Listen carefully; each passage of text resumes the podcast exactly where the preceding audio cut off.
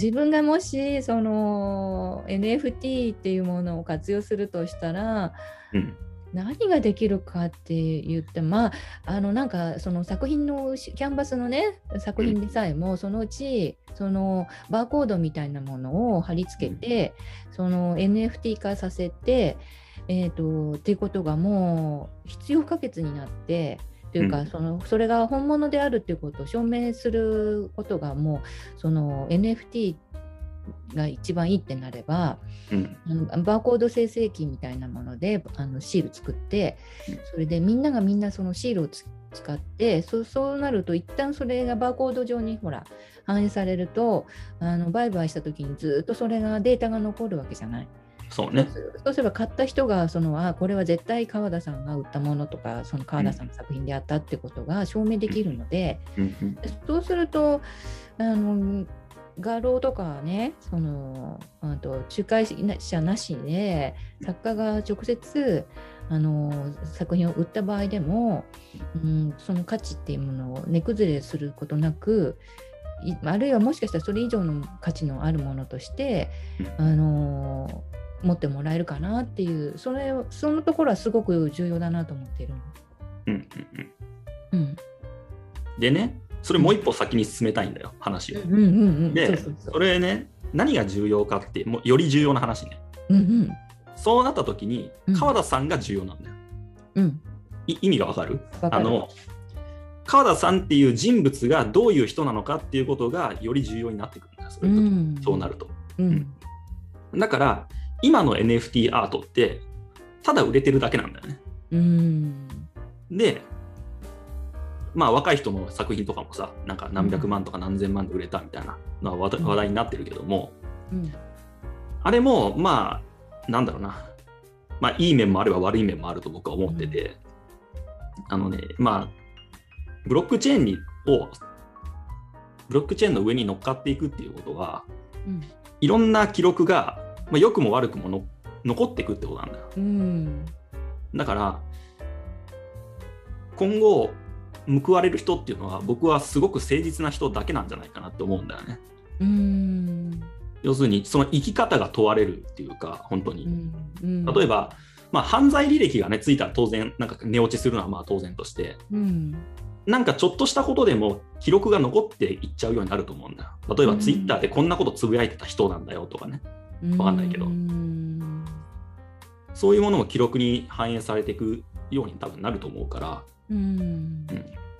うん、そうなった時に、自分の一挙手一投足っていうのかな、そういうので値上がりしたり値落ちしたりみたいなことが多分起こってくると思うんだよね。なるほどうねん、まあアートっていうものに。うん。今でも例えばタレントがあの謝罪会見とかするといや、そうそうそう、全くそれと同じ。ものすごい、今は一応ほら、うん。あのツイッターとかで批判が浴びせられるとか、うん、なんかあのその業界から干されるとか、まあ、そのぐらいの程度なんだけど、まあなんかねあの人の噂もな75日だっけ？なんかあの何何日間か経つとまた忘れてこううん。あの、まあ、復帰してたりとかができたりして、うん。ただ、うん、インターネット上にデータが残ることもすごいあのだんだんみんな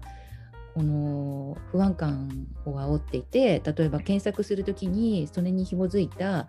例えば名前と一緒にうんその犯罪とかその変な噂とかもその検索の項目にこうバーって出てきちゃうじゃない。うんうん、だからお恐ろしいと思ってる部分もあるよねみんなね、うんそのに対して。そうそうそう。そう。なんか価値を保証するっていうのがね、ブロックチェーンだってよく言われてるけども、保証っていうか、まあ価値、あれはなんて言ったらいいのかな、価値を確信するみたいなことがね、言われてるんだけど、うん要するに個人の価値っていうものが、より見えやすくなっちゃうんだよね、良くも悪うんうくも。んうんうんそうこれまで曖昧にされてきたところが曖昧にできなくなっていくっていう話だから、それって要するにね。だから価値の本当は高かった人っていうのは、めちゃくちゃ報われるんだよ。うんいやもうまさにそうあの私がずっとこの23年ぐらい言ってるのは透明性っていうテーマは私の中にあるんだけど、作品の中に、うんまあ、透明なものにしたいなと思ってうん。いろいろ工夫してるんだけど、うん。これこれからは本当に人間のその全ての行動がこう目に手に取るようにこの人はどこにいて何を喋って誰と会ったとかみんな分かるようになっちゃうんだよね。と思うよね。ううん、それは。うんまあ、それをどこまで閲覧を許すかとかうんあーそういう問題はまた別の議論としてあるけども、うんまあ、それはともかくとして残っていっちゃうっていうことは多分事実として起こると思う。うん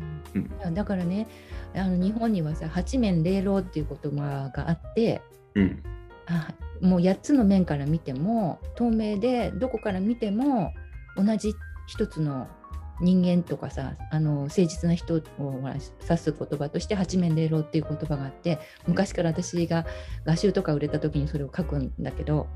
サインと一緒に。うん。ああれは富士山も八面玲瓏の一つなんだけどどっから見ても富士山は富士山で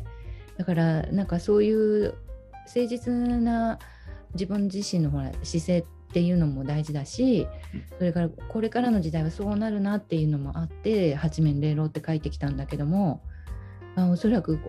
その本当に今まで振り返ってみてもこう自分アートっていうものがよりすごく透明性のある、うん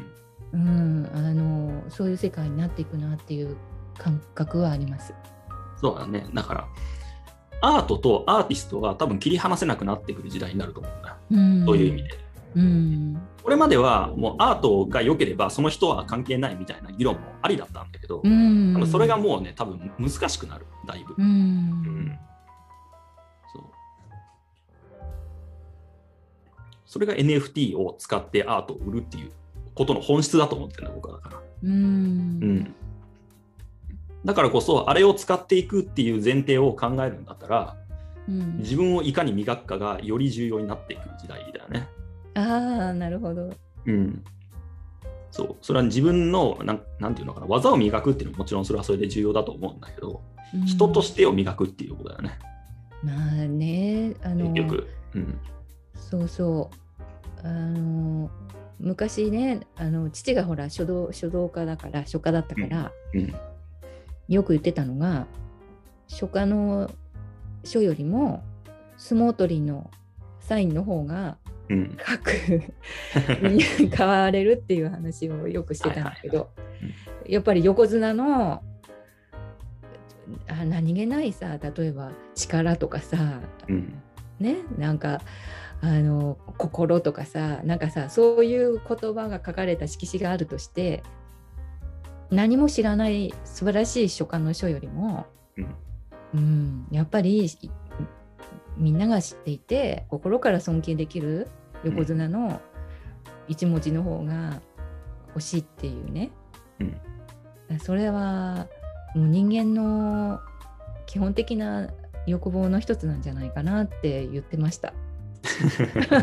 あ、お父さんがね、言ってたね。うん言ってた。うんそれはねだからもう勝てないって。うんうんうん。で今まではそういう割と一般的に有名な人とか一般的に高い業績を収めた人っていうのがうん。うん価値を持ってたわけだけどうん、それはもうちょっとフラットになると思うまあそうそうそうそうそう。それこそコミュニティ単位で、まあ、今の YouTuber なんかがね一番分かりやすいけど、うん。全然誰も知らないというか、まあ、ほとんどの人は知らないけども一部の1万人ぐらいが知ってる YouTuber がめちゃくちゃその1万人にとって価値を持ってたりするわけじゃない。うんうんうんめちゃくちゃファンですみたいなことが起こってるわけだからさ。うん。うん、それっていうのはその人に価値が生まれてるしその1万人にとってはその人はめちゃくちゃ価値が高いから、うん。その横綱のサインよりも多分その人のサインの方が欲しいと思う人もいるだろうし。だからまあ社会がね権力とか権威とかをなるべく排除していく方向に進んでるっていう実感は私の中にある。そうだね。多分それが自然なんだろうね、うん、と思うんだ、うん。自然界に権威ってないからね。そうだからそれが それがそのブロックチェーンに行ってるってそれがあの、うんそれを解決する一つの大きな技術がブロックチェーンとかその仮想通貨だっていうふうに私は思ってるんだけど。そうだね。次の流れなんだろうね。だからその、うん、権威権威自体は多分なくならないと思うんだけど、ただ今までのような権威じゃなくて、うんもっともっと個別の権威だよね。うんなんか、そうそうそう。一部集中の権威じゃなくて、そうそうそうそうそう。うん、そしてなんか国とかの、ね、単位とかそういうものも崩れていかなければならなくっておそらく。うん、うん、それでもうこうなんか国が守ってくれるとかさうん、なんかこう国を頼りにするとかそういう時代はなくなっていって、うん、まあ、責任は個々の責任っていうのに、まあ、移っていくしうんこう各自が自分のその信じるものは何かっていうのをよよく考えなきゃいけない時代が来ると思うんだよね。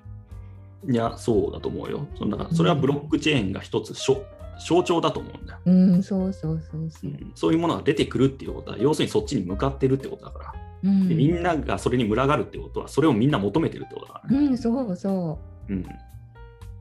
そう。だからみんなその、その先どうなるかを考えて群がってるのか群がってないのか分からないけども、う。うん、いや、そこまでのね、話をうん。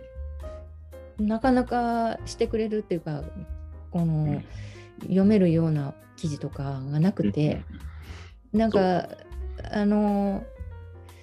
まあ、今後のその可能性はブロックチェーンにあるっていう話は聞くんだけど具体的な社会的な構想みたいなものを持ってるっていう人もまだちょっと見当たらないのよ。うんうんうんうん。まあ、構想、そうだね。まあ、どうなりうるかは別に語れるんだろうけど、まだまだ分かんないから語ってないっていうだけじゃないかな。うんでそれでね最近はそこからまたは発生してうん、ちょっとまた違うところに行ってベーシックインカムについてうん、ちょっと本読んでるの。うん、うん。うん、でそそれがね調べていったらなんとね、まあ、ちょっとブロックチェーンにつながることでもあるんだけど、うん、アートとすごい深い関係があることにを知ってねびっくりしたねうん、ベーシックインカムが。うん、うん。